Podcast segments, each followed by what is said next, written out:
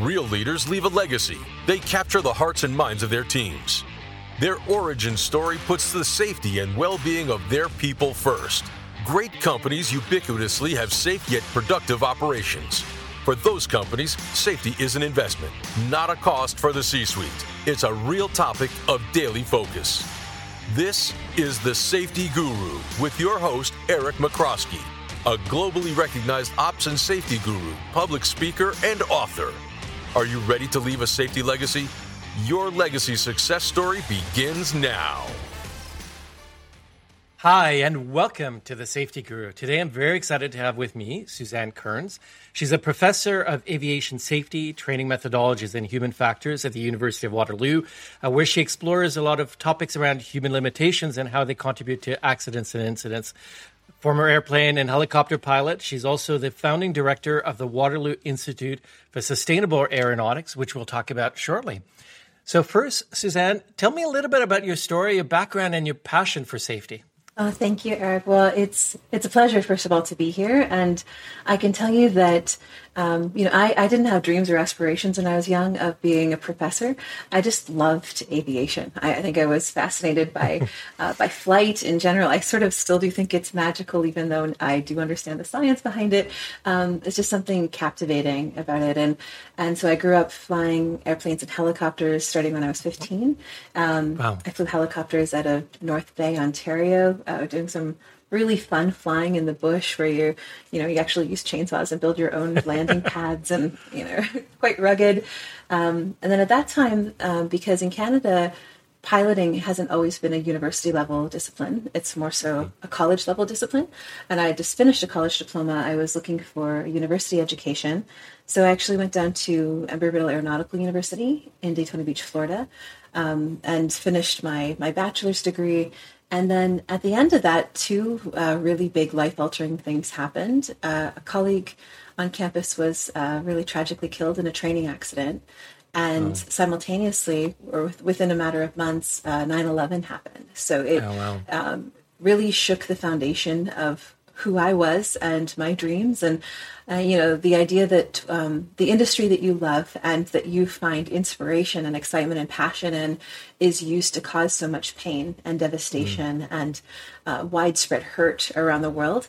Um, it really did cause me to rethink uh, what my path would be, and so I went back and I earned my master's degree in human factors, which is kind of like the science of why people make mistakes, and, uh, and then came back to Canada and uh, that's when I started as a professor and earned my PhD in education. Excellent. Well, well thank you for, for coming here to, to share a little bit about your story and some of the, some of the backgrounds. And I think one of the pieces I'd like to touch on first is really the linkage between some of the principles of safety that we talk about in the aviation world versus what happens on the ground. Because I, I think in, in many many ways the aviation space is probably the most advanced when it comes to to safety and, and really understanding the the human and natural limitations that we have. For sure. Yeah. Well, I could tell you a little bit of the history of where we how we've gotten to where we are today in aviation with our understanding of safety. And mm-hmm. I think what's important to understand if you look back like to the 70s and 80s, there was this culture where if a pilot was to make a mistake uh, and, and survive an accident, then they would be fired and uh, you know removed right. from the industry. And I think that everybody's response is, finger pointing at that person how how could they have possibly made such a terrible mistake? Which of course you know has devastating impacts because not only is there the pain in the accident but there's also that individual is going to be experiencing a lot of trauma uh, from that. Because what we uh, what we learned over time was that uh, number one in the late 1970s and early 80s there were a series of very high profile aviation accidents that were primarily caused by pilot error and it really challenged the industry to say like how is this possible? Like how could such an intense network of intelligent dedicated people make such obvious mistakes? Um, eastern airlines flight 401 is probably the oh most obvious yep. example Yep. Yeah, which is just a faulty light bulb, which caused so much focus of attention they didn't realize they disengaged the autopilot and flew their aircraft into the ground, and and so these these kinds of things challenge the industry. So uh, what happened was a really amazing example of government, academia, and industry coming together to say, what can we do about this? and they created the first human factors training program, which they called mm-hmm. now it's called Crew Resource Management Training or right. CRM, uh, meant to teach pilots about human limitations.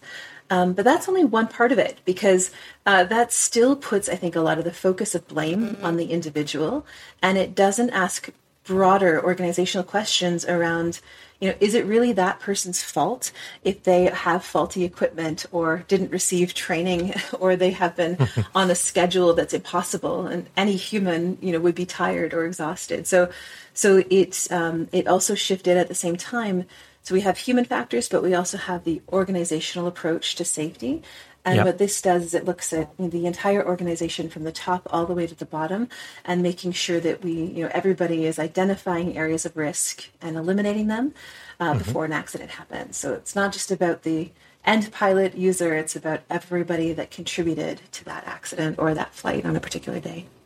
And I think there's, there's a lot of parallels and a lot of learnings that come of that space that, that could definitely be translated into a lot of uh, other environments. I know you, you've done some work um, on some ground safety, I believe, on the mechanical, on the maintenance side of, of aviation.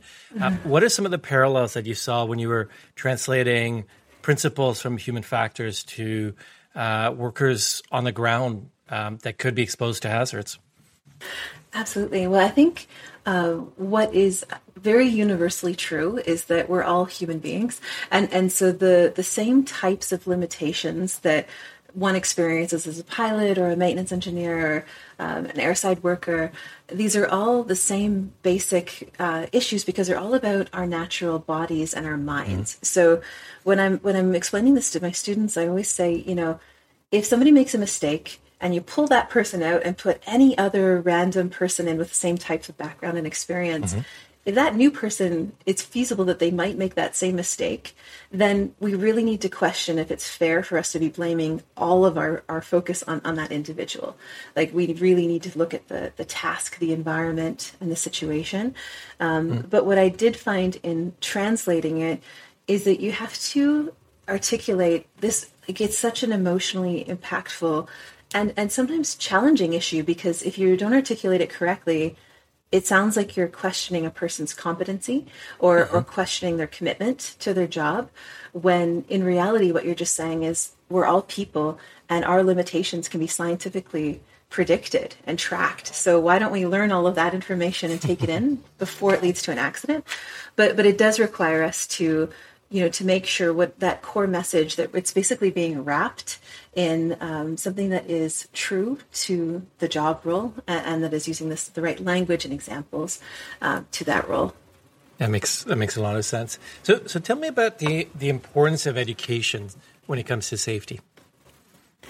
Yeah, well, I'm a, I'm a big education nut. Like I, I uh, the, the, focus of my world is in um, trying to support the next generation and trying to teach them as best that I can um, to support the future of our industry. So.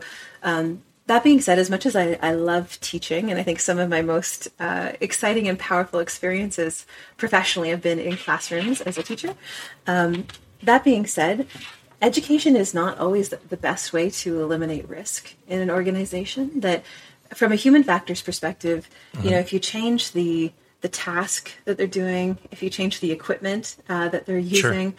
um, the operational environments and noise temperature uh, distractions um, a lot of those things are i think universally easier ways to eliminate risk and mm-hmm. sometimes i think it falls back to where we're using education as uh, a default that it's too challenging or expensive to change some of those bigger structures of a job. Sure. Um, and so we try to uh, solve a problem by throwing a few hours of training at the problem. But I think mm-hmm. it really does offload some of that responsibility to the workers. And, and I think we have to question and always be really careful is that ethical uh, and, and is that fair? Or are we really putting our priority on, on the appearance that we've done something rather than investing our best effort to actually reduce that risk. Mm. I think that that's an important the the hierarchy of controls really in terms of um, eliminating the, the hazard that could be present as opposed to, to trying to train the, the individual to, to, to manage it. Yes, exactly. And the reality, like we know from a human factors perspective, that training is sort of one of the tools in your toolbox uh, that you can use to support, uh, you know, big organizational change and improvement uh, to make things safer. Um, but it's not the only thing, and and sometimes mm-hmm. it's the more expensive and and the one that has uh, you know, a more substantial uh, ongoing cost over a longer period of time. Uh, like you can imagine, for example, if we're looking at cars, that we all know that texting and driving is very dangerous and nobody right. should ever do that. Um, but if we're teaching a person, like how much energy and effort has gone into teaching teenagers, don't do this, right? Like that's so right. dangerous. Uh, you know, you should never do this. But if there was a, a way where the cell phone itself could just, uh, you know, disengage uh, while it's right. in a car, for example, uh, then that equipment shift eliminates that risk, right? And and, and so right. um, something quite simple where it has like a sweeping, widespread. Obviously, there's other implications in that example, but right. um, but I think you know it's a much more effective way to eliminate uh, the risk of that one situation uh, rather than putting the emphasis on the people and and mm-hmm. th- through training similar to a lot of GPSs in cars that will uh, pr- typically stop working or stop uh, allowing to be uh, managed or controlled when the vehicle is in motion. You could do the exact same thing with a with a, a texting device. Exactly, and and I think you know, of course, that's a simple example, but if you think of the parallels to to aviation, I think it's still very true that it, it's such a heavily regulated industry, and and so we're always you know trying to provide the evidence that's required to the regulators. I've completed you know five hours of training on this, or, or you know so many. uh, you, you've demonstrated that you've taken that action, but I've had some really interesting talks with international regulators at the highest level around this uh, hours metric for training because in aviation it's always based on hours right? You have to do five sure. hours of this or 10 hours of this. And i said why hours? Because everyone knows it's not the hours that make an impact. It's what happens during that time. It's the it's the experience and the learning. And he said well okay i'll tell you a secret. We know that. But but he said the reality is put yourself in my shoes. If i'm an international regulator and our safety board has identified some sort of a safety deficiency. He said that the uh, most obvious and direct thing that I can do is to throw a few hours of training at the problem because it shows that we've tried, you know, we've made this effort to address it. But he said, even I know that it's not going to fully eliminate that risk. Mm-hmm. And for me, that was mind blowing because somebody who loves aviation, like you grow up, you know, aligning everything under these regulations. And when you come to learn that they're made by people as well and you know right. people are perfect and just doing the best they can you know under challenging situations then it does allow you to really refocus and and um, i think question whether there's an opportunity to to do things even better great and so so some of the um, the topics you talked about it, it, earlier on when you were talking about human factors was around crew resource management and how that got cascaded. Uh, for for listeners that aren't familiar with crew resource management and maybe some of the elements in terms of how human factors can get uh, trained or taught to pilots, can you give maybe a bit of a highlight as to what, what the, the core principles are so people can think maybe about how it could translate to on the ground examples? Yeah, absolutely. So, so crew resource management as it is today is required annual training for almost all pilots in the civilian world. And it has a few core components that includes things like workload management. So uh, in our world, it's like fly the plane first, so aviate, then navigate, right. then communicate. so, so it's this task prioritization. So workload right. management is number one. Situation awareness is, is number two. And situation awareness is sort of like if you're in your operational setting, it's your mental picture of everything around you. And people may be shocked, but one of the most common uh, categories of accidents is called controlled flight into terrain. So it's flying mm. a perfectly good airplane into the ground, um, which is a, a, a, result of a lack of situation awareness. Um, and uh, so that's a very big one as well. Uh, communication and crew coordination. So, how you talk to and use uh, the resources around you, um, including the technology, but also all, all the people uh, in the aircraft and air traffic controllers and other supporters on the ground. So those are some of the, the big categories. But it's It's based on a very robust and um, and deep um, interdisciplinary field of research, uh, which mm-hmm. maybe doesn't mean a lot to people, but I can tell you when I'm teaching human factors, I don't teach like a, a list of memorization. So. Uh, new pilots will learn something called the IMSAFE checklist, where before okay. they go flying, they should do illness, medication, stress, alcohol, fatigue, and eating. Kind of checks like, am I okay in all these categories? um, so that's what most pilots know uh, at the very beginning.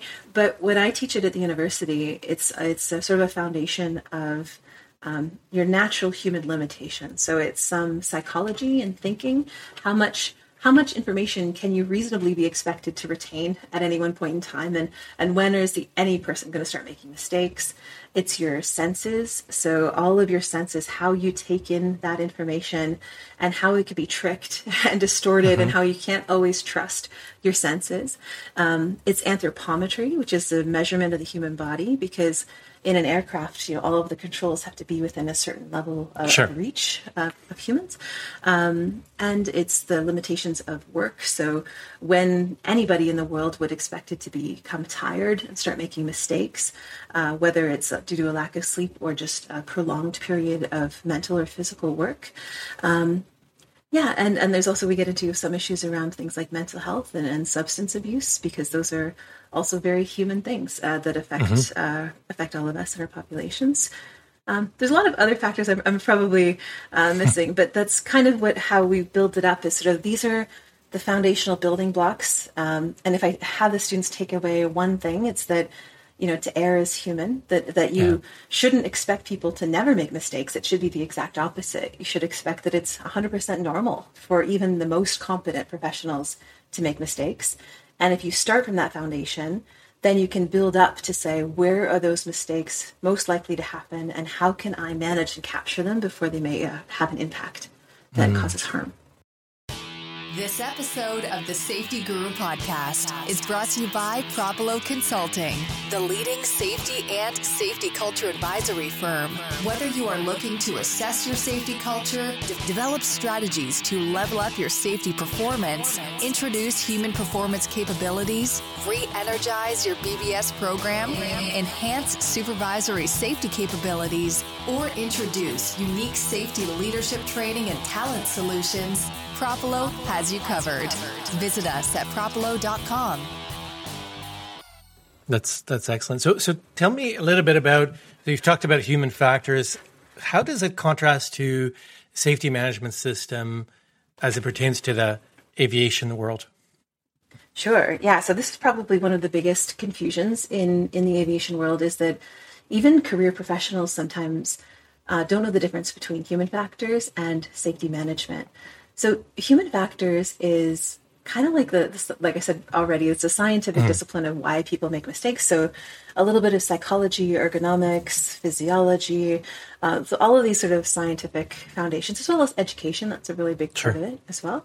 Um, and then that leads up to crew resource management, which is where we teach operators about all of these limitations and you know give them some strategies about how to avoid them and how to work together and how to avoid error.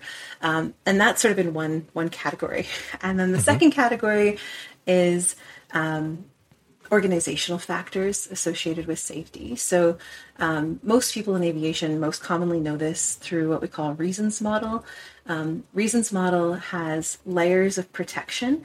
Uh, so there's like five squares you can imagine, but then each one of them has holes in it, which you can think of as layers of Swiss cheese. So mm-hmm. each each layer has its own holes, uh, and each layer represents sort of from the highest level senior management, and then as you work forwards, it's you know through the training manager, and then the far piece is the actual operators, like the pilots sure. uh, on the flight deck. And the concept is that uh, those holes in the layers represent latent failures, so they're like accidents waiting to happen. So whether sure. it's you know management uh, not investing up in training or a maintenance uh, engineer who has a like a, a, poor practice where they you know making a mistake over and over or uh, you know whatever it happens to be there's these these opportunities for accidents and then it's only when holes and all those layers line up perfectly that an mm-hmm. accident happens. So, so the concept is that the accident itself is actually quite rare, but uh, instead of focusing all of our attention on the accident, which is what we had sure. historically done, you know, fire the crew, it doesn't address all those holes. Like the, that, those risks are still in that organization. So, so the concept of safety management systems at its core is the identification and elimination of those latent failures before mm-hmm. they have an opportunity to line up and cause an accident. So it's a, uh, a proactive rather than a reactive approach to aviation safety. Right. So, so essentially reducing the probability of those holes lining up. Yeah, and human factors plays in because human factors mm. can create those holes through, right. through, the whole system. So, so that's one of the ways we can uh, reduce those holes. But, but human factors can't address everything because, like I said, if there's like high level management uh, managerial decisions that are uh-huh. affecting every every part of the operation and equipment um, then you know no matter how hard a pilot at the end tries to do the best uh, you know tries to be as professional and safe as possible they don't have control over uh, other, those other factors. They're uh, they will be influenced by them regardless. Excellent. So uh, would love to talk a little bit about the work you've done at at Waterloo, uh, which is really interesting. As I mentioned at the front end, you're the founding director of the Waterloo Institute for Sustainable Aeronautics. Tell me a little bit about uh, what this institute does and, and, what you're trying to accomplish with uh, all of this linked experience that you're bringing together. Oh, thank you. Well, I'm really excited because our institute is, is um, will be launching on October 5th, uh, 2021, uh-huh. and it's the product of years of work but what really led to the Institute for me was when the pandemic hit. And in my field, like like so many others, like pe- so many people were out of work. You know, alumni, right. friends, and colleagues. Just just tremendous devastation. And when I saw so many of my colleagues who were 100% focused on just survival of, of their you know of their organization through right. the pandemic I started questioning like what can I do to support this sector that I care about. I'm I'm you know an academic who lives in a university. Like I can't uh, necessarily impact business decisions, but I kept questioning like what what could be of value uh, that I could contribute during this time, and reflecting on the big challenges that aviation was facing before the mm-hmm. pandemic, which I sort of defined as widespread personnel shortages on an international mm-hmm. scale, the growing environmental emissions. So if you remember the right. Greta Thunberg flight shaming movement was really uh, just growing uh, when the pandemic hit, um, as well as the rapid evolution of technology. And when you think of those three things, they really align with the three pillars of sustainability. It's you know mm-hmm. social, environmental, and economic sustainability. And at the same time, I also saw you know, my uh, other big aviation universities around the world were actively recruiting in areas where Waterloo has tremendous, like, world leading experts already. So they're right. looking for AI experts in cybersecurity and, and sort of everything in between.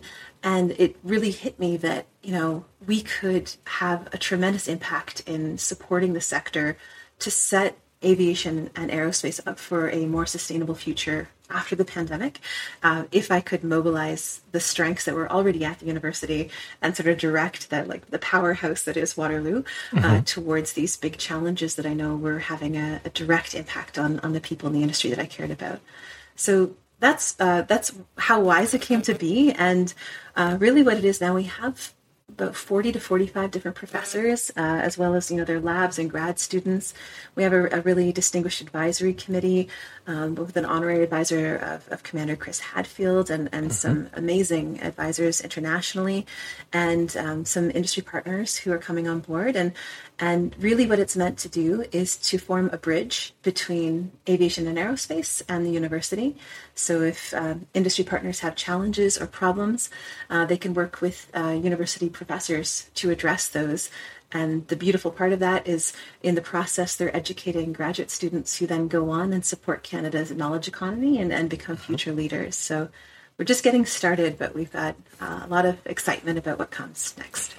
And when we talked earlier, you, you, mentioned some of the, the examples of a linking experience. You talked about some examples of bringing engineering to the table, machine mm-hmm. learning. Can you give maybe some of the examples of how these themes come together and the power that it brings? Yeah. So, you know, what's different, I think, about universities as opposed to industry is that industry problems are very multidimensional, right? Like lots of different mm. skill sets come together to create that problem. But then when you compare it to a university environment, you know, professors are incredibly um, high levels of expertise in a very narrow area, right. and they live within pockets of their own discipline. So you have psychology in one pocket, and engineering in another, and and um, health or science in, in another, for example, and and then what's uh, what I think is what we are hoping to do with the institute was to break down those silos and allow a connection between the different disciplines on campus. So, mm-hmm. as an example, I'm working with a few colleagues right now, and we're looking at how pilots are trained because, as I mentioned earlier, there's sort of distinct uh, personnel shortages projected right. internationally. And so, how do we address that? So, I have um, one colleague who's in uh, cognitive psychology, looking at the process of how people take in information and learn. Um, mm. Another who is in kinesiology, who looks at hand eye coordination and the development of those skills.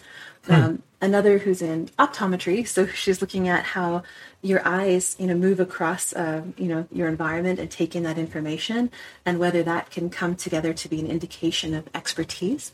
Um, mm. And hmm. another who is in engineering, who looks at um, it's a, it's a form of machine learning, artificial intelligence. So if you could take all those data points into a computer, basically, could the computer then, when a new person comes in and flies, automatically assess their performance and automatically tell them, you know, where where they're strong and where they need to focus more to improve their skills by comparing to, you know, big database of others.